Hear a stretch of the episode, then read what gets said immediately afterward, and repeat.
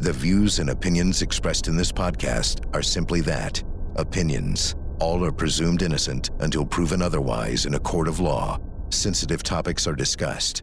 Discretion is advised. On this special episode of the Court TV podcast, we're going to focus on Bill Cosby's sexual assault conviction being overturned. What prompted this reversal of fortune for the man once called America's dad? Court TV anchor Julie Grant joins me to dig into the law behind the decision and what it means for sexual assault victims going forward. This is the Court TV podcast with Vinnie Politan.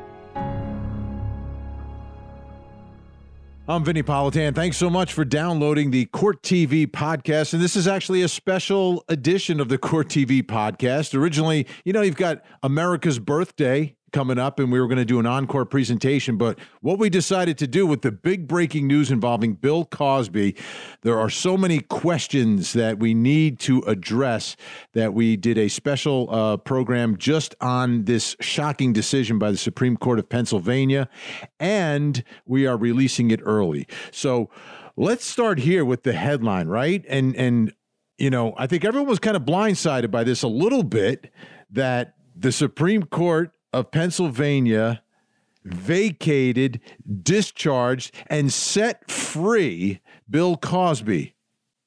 Unbelievable. I mean, it is rare. Let me just tell you, it is extremely rare in criminal cases for someone to win an appeal, right? So, first you have to win the appeal. And usually, when you win an appeal, the only thing you get is a brand new trial, right? And there, and there's some adjustment, maybe a little less evidence, or, or there's some change or a different instruction to the jury. But generally speaking, criminal defendants, if they get that conviction overturned, they're back in court for a brand new trial. Not in this case. There will be no additional new trial. He's been set free. And let me tell you, by the time the ink was dry on the Supreme Court's opinion setting him free, he literally was free. It, it, it's absolutely amazing, amazing that this has happened so quickly. So, uh, what we want to do on this podcast is address, first of all, how we got here. How did how did we go from Bill Cosby, convicted sex offender, to Bill Cosby, um, now all of a sudden free, and and his his conviction overturned. Well, we've got a special guest joining us uh, to help us with all of this. Uh, Julie Grant, Court TV anchor. She also has covered this case extensively, being inside the courtroom, listening to the testimony, and has spoken to the people involved and has um, read every paper filed in this thing. So, um, and we call her the professor at Court TV as well, because she literally is a law professor as well. I want, first of all, your reaction. Was it was it shock? Were you thinking this was possible? What how, when you heard the news and it, and it came across the wires that that Bill Cosby's been set free by the Supreme Court? Uh, what were your thoughts? Vinnie, I was stunned stunned and truly sickened as someone who sat in that courtroom for his first trial, heard all of the evidence that was quite frankly despicable. I mean, just despicable, appalling, disgusting, sexually assaultive behavior. And, and so not only was I shocked at that decision, but also in reading the decision, we know that there were two issues that the court Uh, was potentially going to be taking up, right? Because the defense filed that appeal based on two different grounds. And they didn't even address the one that most of us, I think, who were closely watching this case thought they would. And that was with the disparity in the numbers of the prior bad act witnesses, one in the first trial versus five in the second. I thought for sure that's where the court might have a sticking point. But here, I, I was so blindsided by this and, and really, really and truly stunned that the remedy the court arrived at saying that that prosecution agreement was a good deal. It should have never uh, gotten to the point of a prosecution. And to say that any further prosecution is barred is is shocking and understandably very upsetting for not just Andrea Constand, the victim on that case in Pennsylvania, but so many other accusers, Vinnie, at the time who were watching this trial, cheering her on, standing in solidarity with her, and almost living vicariously through her, trying to seek justice. So let's do this because um, this is fascinating because you look at this, they overturn a conviction and they set someone free. And in the world of law uh, on Court TV, we deal with, with, with two concepts, you know, the facts of the case and the law of the case. And what I find fascinating about the way this whole thing has transpired is that none of the facts have changed here. The facts are all still the same. There was no new evidence that came aboard. There was uh, nothing uncovered um, by the by the uh, Supreme Court or by the defense attorneys. There was nothing. No facts changed. This was a legal decision a legal decision made uh, by the court. So, to me, what that means and what that tells me is this is not an exoneration of Bill Cosby. Um, yes, he's been set free. Yes, the the conviction's overturned, but he hasn't been exonerated. This isn't like the typical case where we see, oh, they found some DNA and it matches somebody else.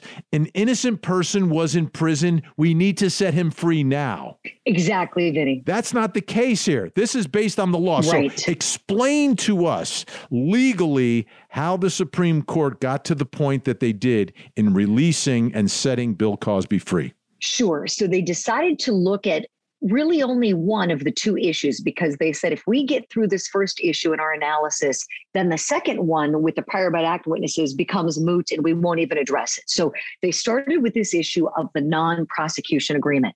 So back in 2004, Bill Cosby sexually assaulted Andrea Constand at his home in Montgomery County. And she reported this incident in 2005.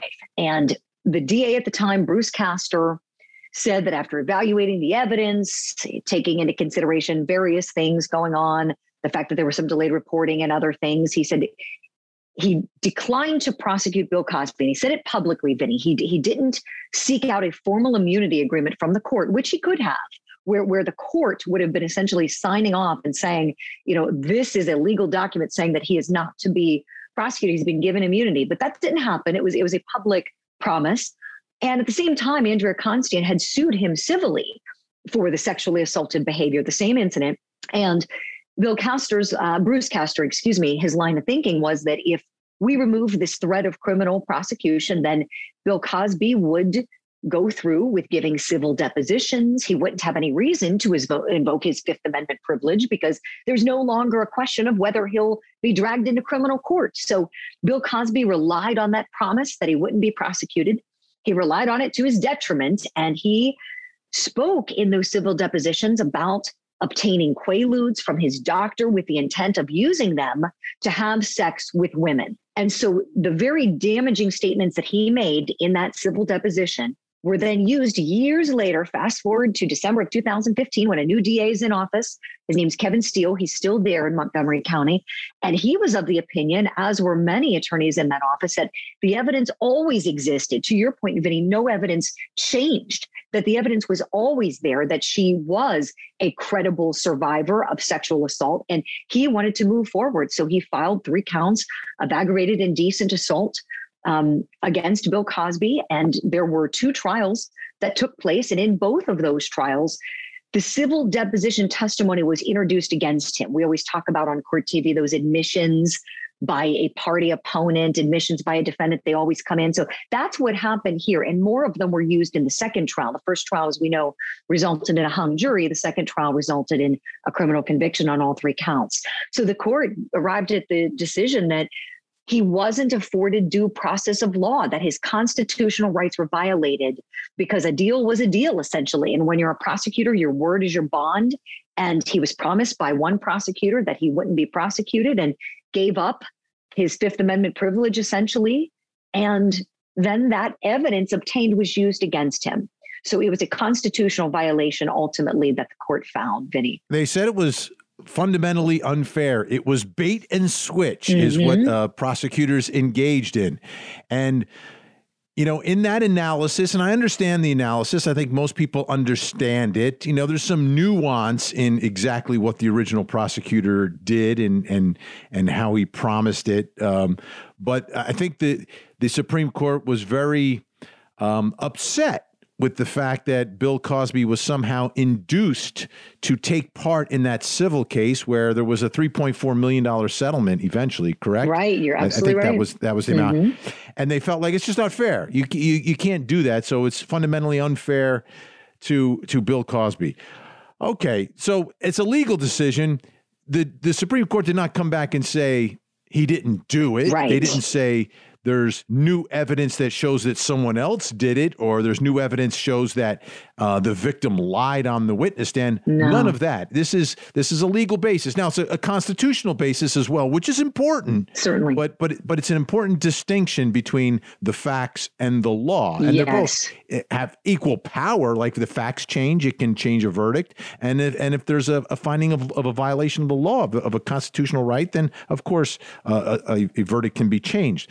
I want you to uh, take a listen to. Um, there was a once he was freed, which was so quick. I mean, mm-hmm. he was. He, I mean, no wow. prisoner in the history of right? mankind has gotten out this right? quick. He had to have had a heads so the, up. I'm telling you, they had to have had some heads up there that that was happening. They, they, had to. So there's a little impromptu kind of press conference, and I want to listen to uh, what his uh, spokesperson was saying here. Let's take a listen. You know, what we saw today was justice, justice for all Americans. Mr. Cosby conviction being overturned is for the world and all Americans who are being treated unfairly by the judicial system and some bad officers, because all, all officers are not bad. So we want to thank this entire team. We want to thank Mrs. Cosby, her family. I want to thank my family, and just thank you all for those who decided to tell the truth and allowed us to tell the truth when we had the opportunity. Thank you. I, I didn't quite understand how he's referencing officers here. Right. Is he trying to it, make it Bill no Cosby sense. into like a George Floyd type of, right, of, of victim that made of all of no this? sense. Absolutely zero sense. I'm so glad you picked up on that. Of course, you would pick up on it. Yes, that, that it it it made no sense. And, and, and to me, uh, you know, to say it's justice for all Americans. I, I mean, I, I'm sitting here listening to that, just shaking my head. And I'm so glad you made the point earlier about this wasn't like this was overturned because of a lack of evidence. The evidence was there. As someone who sat in that courtroom and watched Andrea Constand testify, she is a believable, credible survivor of sexual assault. And in no way does this decision invalidate what happened to her or what happened to any other accusers or victims of, of sexually assaultive behavior. And so, in hearing that, I mean, it was just like this wasn't some issue with police and officers and some. I mean, this is this is a classic case of sexual assault where a victim is petrified to come forward, made you know, to feel shame and feel all sorts of feelings like they shouldn't feel. Uh, they're deprived of their courage to tell people they love about what happened to them. Um, it's because they're victimized and traumatized. And and again, and this is by the, the most powerful man, arguably in America at the time. I mean, he was in his heyday when this happened, 2004, Vinnie. My gosh, who was more beloved oh, than Bill Cosby then? Yeah. Yeah. I mean, you know, you talk about credibility. He like oozed credibility. Mm-hmm. I mean, mm-hmm. people would have him on to talk about anything, and you would say, "Wow, did you hear what Bill Cosby uh, right. uh, had to say?" And and but that was many years ago. At this point, he tweeted. He did tweet. Let me let me read what the tweet is. I have never. Ch- this is Bill Cosby. I've never changed my stance nor my story. I've always maintained my innocence. Thank you to all my fans, supporters, and friends who stood by me through this ordeal. Special thanks to the Pennsylvania Supreme Court for upholding the rule of law. Hashtag Bill Cosby. Now, two things here. Um, one is I've maintained my innocence. Now, right, since you're not convicted, you're presumed innocent. Um, but this, again, was not a finding of innocence Correct. by the Supreme Court. Correct. But the second part of what he says is right is the Supreme Court upholding the rule of law because this was a ruling based on the law and the interpretation of the law by the Pennsylvania Supreme Court. I'm wondering, um, where do you think Bill Cosby goes next with all of this, right? Does he become a new spokesperson and a face in, in, in the world of of criminal justice reform and, and the rights of of inmates and the accused, etc. Does he go quietly away? Um, or does he go back into the world, attempt to get back into the world of entertainment?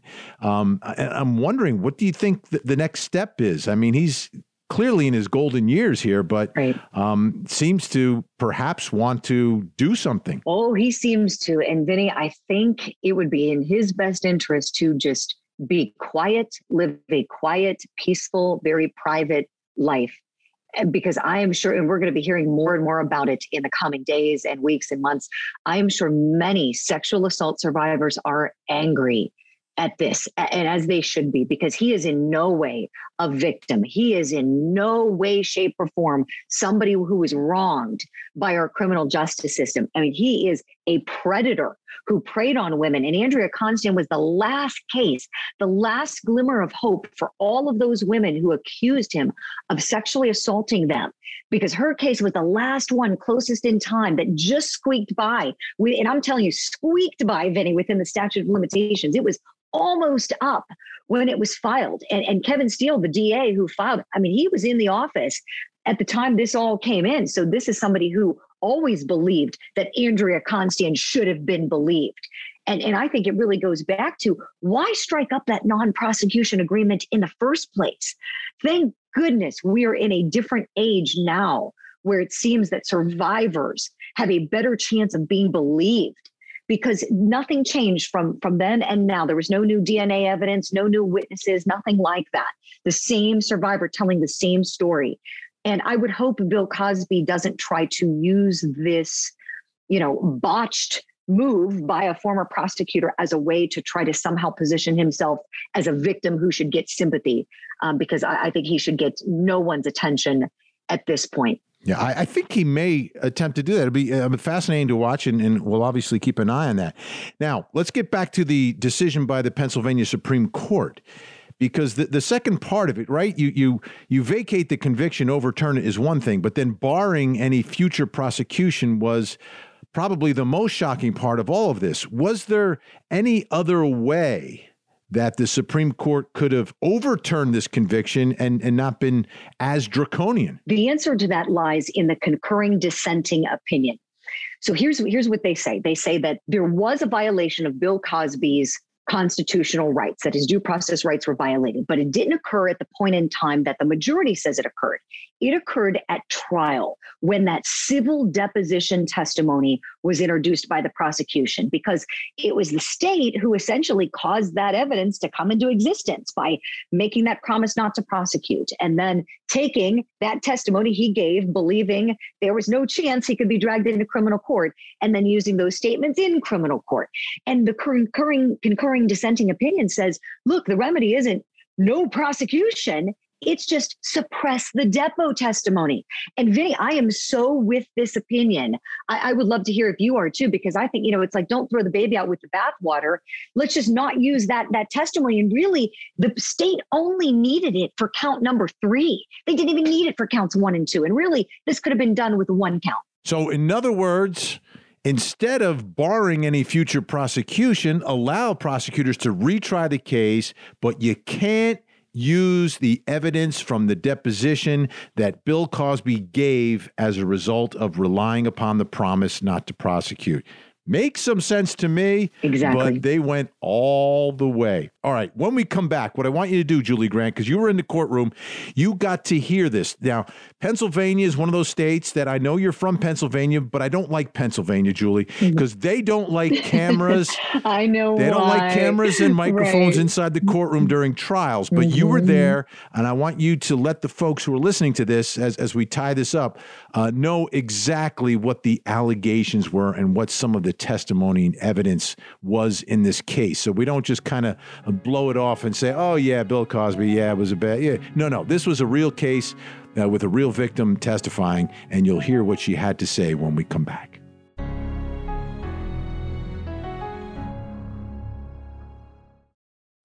Follow Court TV live over the air, uninterrupted. If you're watching television with an antenna, just rescan your channels now to add Court TV. And go to CourtTV.com to see the exact channel position and more ways to watch Court TV in your area.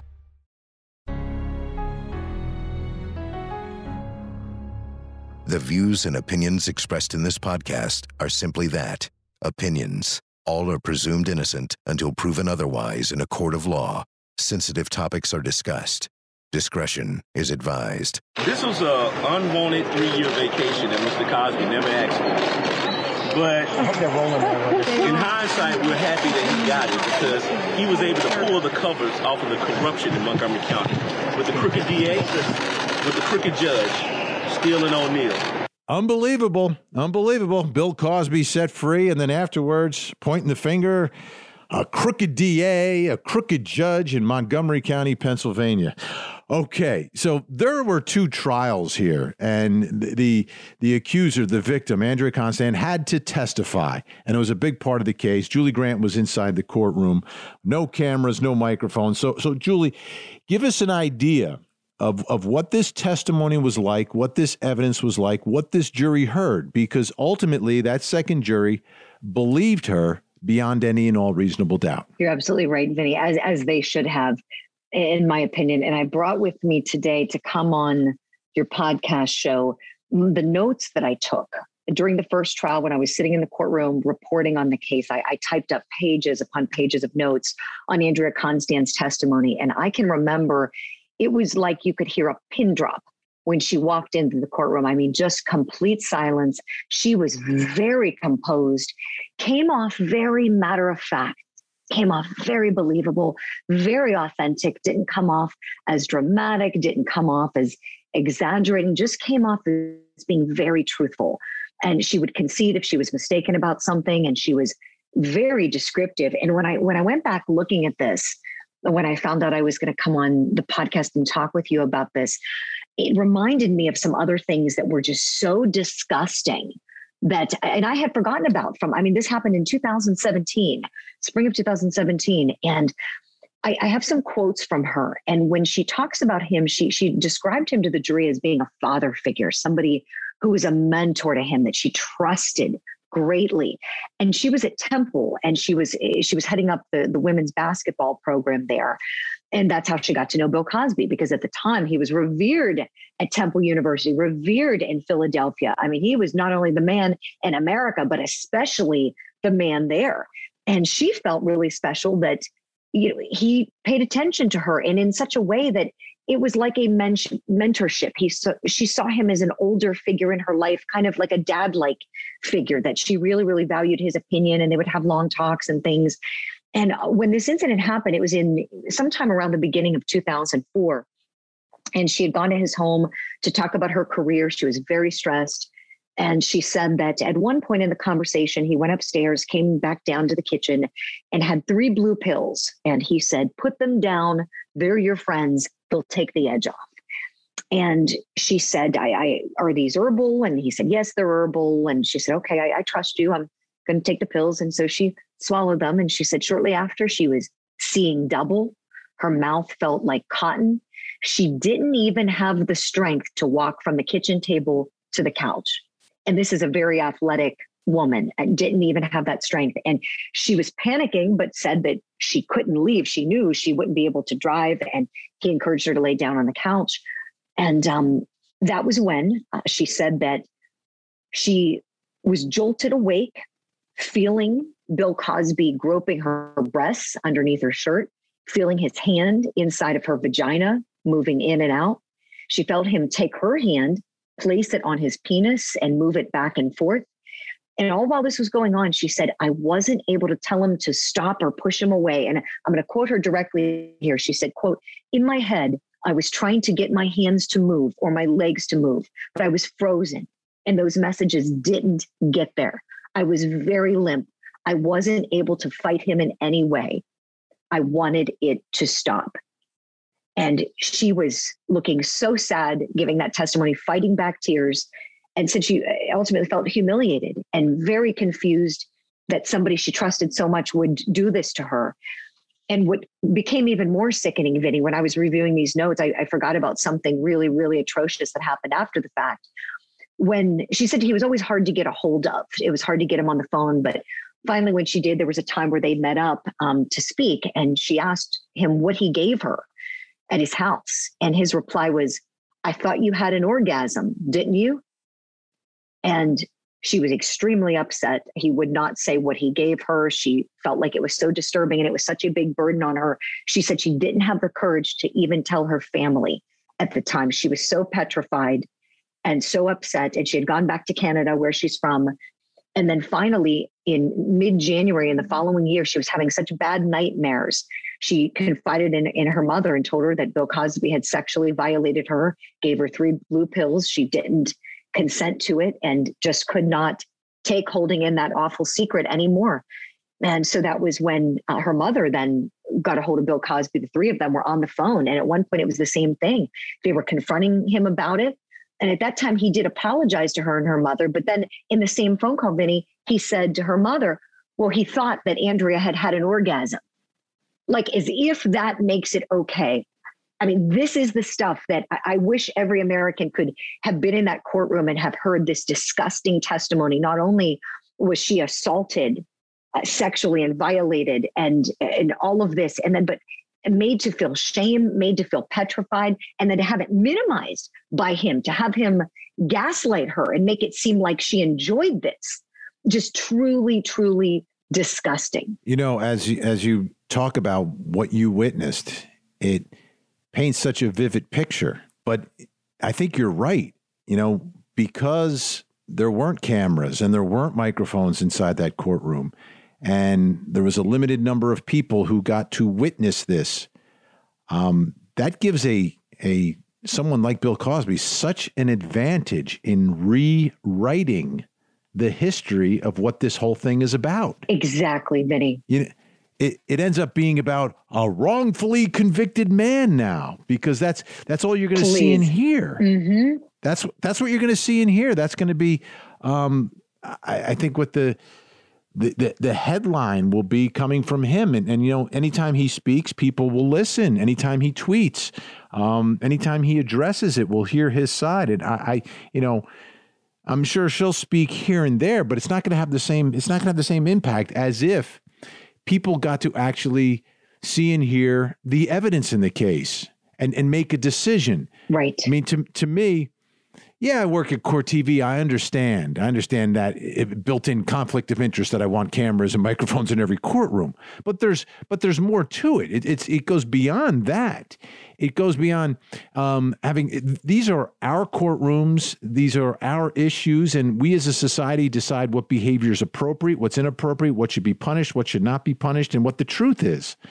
And when things kind of get hidden, it, it, you get they can get distorted it can get really, really distorted. You're and I'm glad that, right. that you took those notes and painted that picture for us because it's an image I'm not going to forget. Mm-mm. And and I, I, was in the same ballpark as everyone else. I wasn't in there for the for the trial. I didn't I didn't get to see it. I got to see him walk in and out of the courtroom, and you know whatever whatever happened in that. That's all I got mm-hmm. to see. Mm-hmm. It's it's such a difference. So, um, what do you think becomes the long lasting impact of everything that happened here, right? Because wow. this was this is the first trial, right? After this is probably the first big big trial after the Me Too movement, yes. you know, really really took off, exactly. right? So this is so this is like a gut punch to a certain extent. Um, but but does this does this help or hurt future accusers and victims?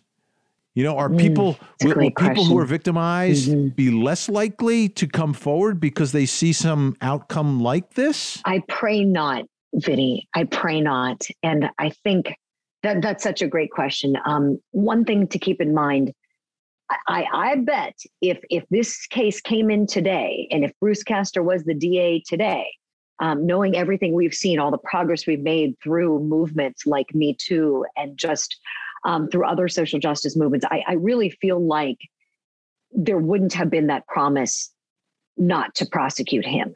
Uh, Me Too was a powerful thing for our nation. Thank goodness for that. And I remember when the first trial happened, me Too hadn't occurred just yet. It was like the first case where it was happening without the official hashtag. And there were 62 other women at the time, besides Andrea Constand, who were pointing the finger at him saying, This same thing happened to me.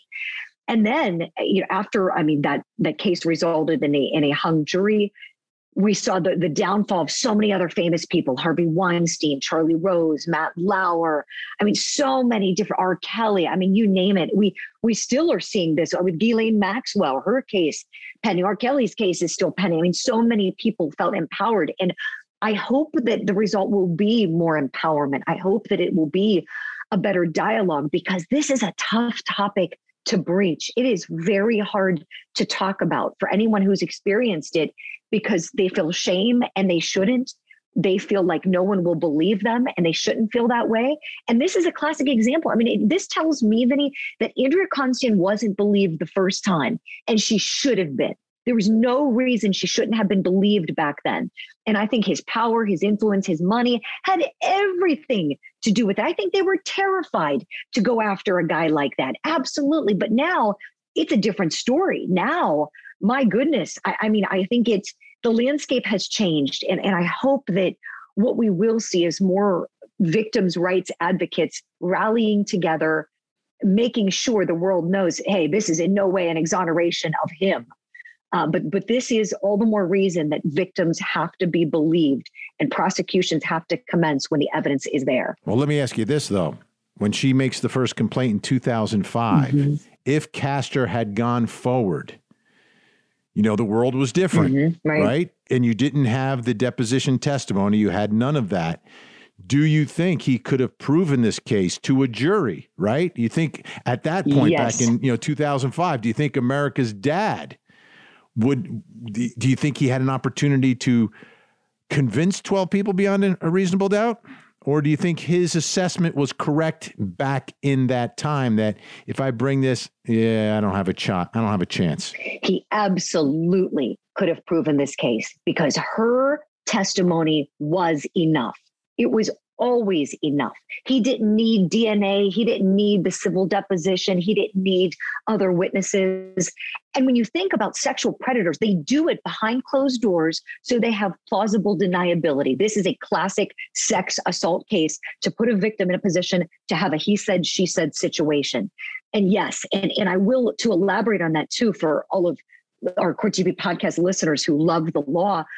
The only thing I would say is, is a caveat to that is the charging would have been slightly different.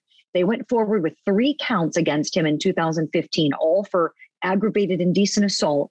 One was basically saying it was done without her consent. This case could have been one and done right there. That one charge was enough because you don't get an enhanced penalty in Pennsylvania when you've got all three. It, they all merge for sentencing purposes. So counts two and three really didn't matter for giving him more prison time. The second one was when she was unconscious, and, and really she wasn't. So I never agreed with count two, of any ever. I, I, thought it was always poorly charged from the first time they brought it. And then the third count was that Cosby impaired her power to consent by administering an intoxicant. And I never agreed with that either because they could never prove what he gave her three blue pills, and they were trying to use that depot to prove that they were Quaaludes. So to me, he should have gone forward it with it with one count um, Title 18, Section 3125A1 would be the subsection that Cosby did penetrate the genitals of Andrea Constand with a part of his body without Andrea Constand's consent. Do you think, though, and, and this, again, this is a very speculative mm-hmm. question because we, it was a different world in 2005. Right. It's pre Me Too, and it's also before all the other accusers come out against Bill Cosby, right? So it's just this one woman against America's dad in a courtroom. Do, do, how do you how do you see that? How would that have played out? Right, because it's it's different. If sure. there's 40 women who've come out and there's and there's other uh, prior bad act witnesses who testify, but if it was just her testifying and maybe just him testifying, do you think a, a 2005 jury would come to that same conclusion that the jury did in the second trial? That's a great question because I, I appreciate your point. It is a totally different cell in the Me Too era that we're in. And thank goodness for that. However, I will say this I think if it was tried properly to paint the picture to the jury that the man you love, and probably the man that you and I love too, Vinnie, like loved, loved, past, you know, when I was a kid, I mean, I, I, wanted to become a lawyer because of, you know, Claire Huxtable. I really, that's the truth. I remember saying to my mother, you know, gosh, I, we don't know any women who are lawyers. And I remember her saying, well, Claire Huxtable's a lawyer. Julie, you can do that when you grow up because she knew that was my favorite show. And I think if you paint that picture to the jury that, look, this guy you love is not who he really is, he's an actor yes, we've all loved him too, watching him growing up and enjoying his performances on The Cosby Show, doing stand up comedy. He's a tremendous talent. But behind closed doors, he is a predator. And we're going to explain to you why. And I, I really thought in this last trial, the prosecutor should have done more of that. And they did an admirable job. Believe me, they did an outstanding job. The advocacy was tremendous. And you know, as trial advocates, we all see things differently. It's an art, not an exact science. But what I really wanted was for them to kind of talk about the big pink elephant in the room that this is a guy that probably everybody in that courtroom at one point really loved and admired, but they didn't know the real him. They admired his character that he played on TV. And I think if they were able to also support her testimony with some prior bad act testimony to provide some corroboration under the rules of evidence as, as they did and maybe it would have empowered those victims to come forward sooner than than when they did um, perhaps we still would have seen a conviction but uh, you know i think if the jury would have followed the law and the advocacy would have been precise and you know really pulled the curtain down with Bill Cosby. You know, I, I think they could have won it. I really do. I just have to um, point out one thing that you got incorrect. I was not a child when the Cosby oh, Show. sure you were. Sure you were. You're young. I was You're already grown up. Uh, I'm older than Julie Grant, ladies. Julie Grant, thank you so much. we, we, we couldn't you, have done friend. this story, this you're podcast without your your insight. Uh, Julie Grant, Court TV anchor, watch her every day on Court TV from 12 to 3, folks. All right, when we come back, I will answer the question I have to answer at the end of a big decision like this. Was justice served? My verdict when we return.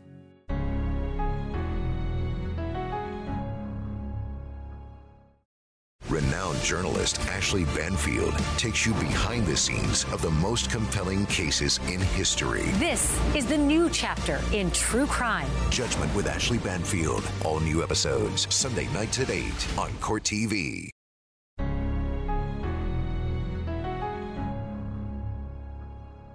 Okay, so was justice served? All right, Bill Cosby is free. His conviction overturned by the Supreme Court of Pennsylvania. My answer is no, and and and it's no on several different levels, and and interesting different levels as well, and and it's like on across the board, justice is not served, and I say this because I equate uh, justice with the truth, right? And uh, truth and then accountability. So in this case, uh, what is the truth, right? Well, the, the, the original, well, the jury who found him guilty found the truth, right? They listened to the testimony, they believed the accuser, they believed the other evidence, and they, they came to a verdict. So at that point, you've got your truth. The, the jury speaks the truth at the end of the case. But now this case has been taken out of their hands. We're no longer talking about a jury decision, despite the fact that they made a decision, that they made a judgment based upon credibility and evidence and burdens of proof and everything else. They did everything a jury is supposed to do. And, and, and came to that conclusion that Bill Cosby sexually assaulted Andrea Constand. And then our system took over from there with the punishment and accountability that comes with that. But that judgment has been vacated. So so we don't have the jury speaking. So while we know what they said, we don't know what has been found here. And and no one is being held responsible for conduct. Okay? So you can't have justice under those circumstances. Now there's another reason, and, it, and it's a very different reason, but it's like you flip the coin over, right? You flip it over and you say, well, According to the Supreme Court of Pennsylvania, there never should have been a trial. This man never should have been tried. This man never should have been convicted. There was a violation of his constitutional rights. And that's real. That's absolutely real. We can't compromise that. We can't bend the Constitution. No, we follow it. We follow the Constitution. That is it. That is our system of justice. That's the entire basis, is in that document. So you look at this from the other side. In our system of justice, we don't want people who were illegally convicted, should not have been tried, should not have been convicted. We don't want them serving time behind bars. So you look at it from the one end, uh, from uh, the accuser victim in the case, Andrea Constand, there's no justice. You look at it from Bill Cosby's perspective, there is no justice. So this is one of those very unusual cases where both sides just leave with a bad taste with a bad bad taste and and, and you and you think about what happened here what a mess that was created and how justice was not served it wasn't served for the victim. It wasn't served for the defendant. And ultimately, it's not served for the public. And it's because mistakes were made. Big time mistakes were made. Now, the, the, the key, though, to looking at this with a little bit of a half full perspective is that the Supreme Court made the ruling that they made. Okay. And I'm not saying that I believe Bill Cosby is innocent. I'm not saying I believe Bill Cosby should be a free man. I'm not saying that what Andrea Constand said was not true. But what I'm saying is the case went through the rigor of our judicial system and and applying all of the constitutional standards to it and then a judgment was made by the Supreme Court. And to be fair, I look at it it's it's it's the right call because there was this agreement. Now, should the agreement have been made? No. There should have been a different way to handle all of it. But at the end of the day, an agreement was made, it was relied upon, it was fundamentally unfair. I agree with all that language. Should the remedy have been what it was to bar any future prosecution? Not necessarily. I can disagree on that. But the the conviction overturned, tossed, vacated, discharged, yes. That had to happen. So, in that sense, you have a little bit of justice in that we know that when these cases end up in court, that they will um, go through the process, and the process will be true to our constitutional standards. We're not going to bend the Constitution because we believe that someone is. Listen, they didn't follow the Constitution, but I really think he's guilty, so we got to do what we got to do here. No, we, we want we want justices and judges to make rulings based on the law and apply the facts to the law and come to the same conclusion, uh, regardless of, of any other potential pressures that are out there. So, you know, if you want to look at it half full, if you believe justice was not served by this being overturned, he did serve time uh, behind bars. So he did do uh, more than two years in prison and was becoming eligible for uh, uh parole. So that being said, this is an ugly case. It's an aberration. And I don't think it will serve as much of a precedent for anything because I don't think there'll ever be another case quite like this one. Anyway, folks, thank you so much for listening to this special edition of the Court TV podcast. Uh, we do it every week. In, the meantime, you can watch Court TV every day. We are a television network. If you have a digital antenna, rescan it so you can find our signal. Uh, check out our show notes here. It's uh, lots of links to interesting articles and videos and clips, all related to everything we talk about on the podcast. Thanks so much for listening. I'm Vinnie Politan. As always, have a great week, and don't forget, to hug the kids. This podcast is a production of Court TV. Go to CourtTV.com for more content, trials on demand, and to find out how to watch Court TV in your area.